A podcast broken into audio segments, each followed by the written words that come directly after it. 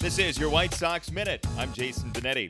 Turns out Monday night's near comeback was a prelude to last night. The Sox went down 3 to 1 in the top of the eighth yesterday, then walked four times in the bottom of the inning to close within a run. Then, in the bottom of the ninth, Kevan Smith worked a walk, the first of his career.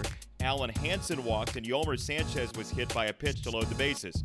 So then, with two out, Jose Abreu became the hero, smashing a single through the left side, and the Sox walked off winners against the Yankees 4 to 3. That was the only hit for the Sox in the final four innings of the game. Jose Quintana was outstanding. He went six and a third and didn't allow a run. Don't forget to cast your Esurance MLB All-Star Game ballot. Visit whitesox.com slash vote to cast your vote for Avi Abreu and the Sox.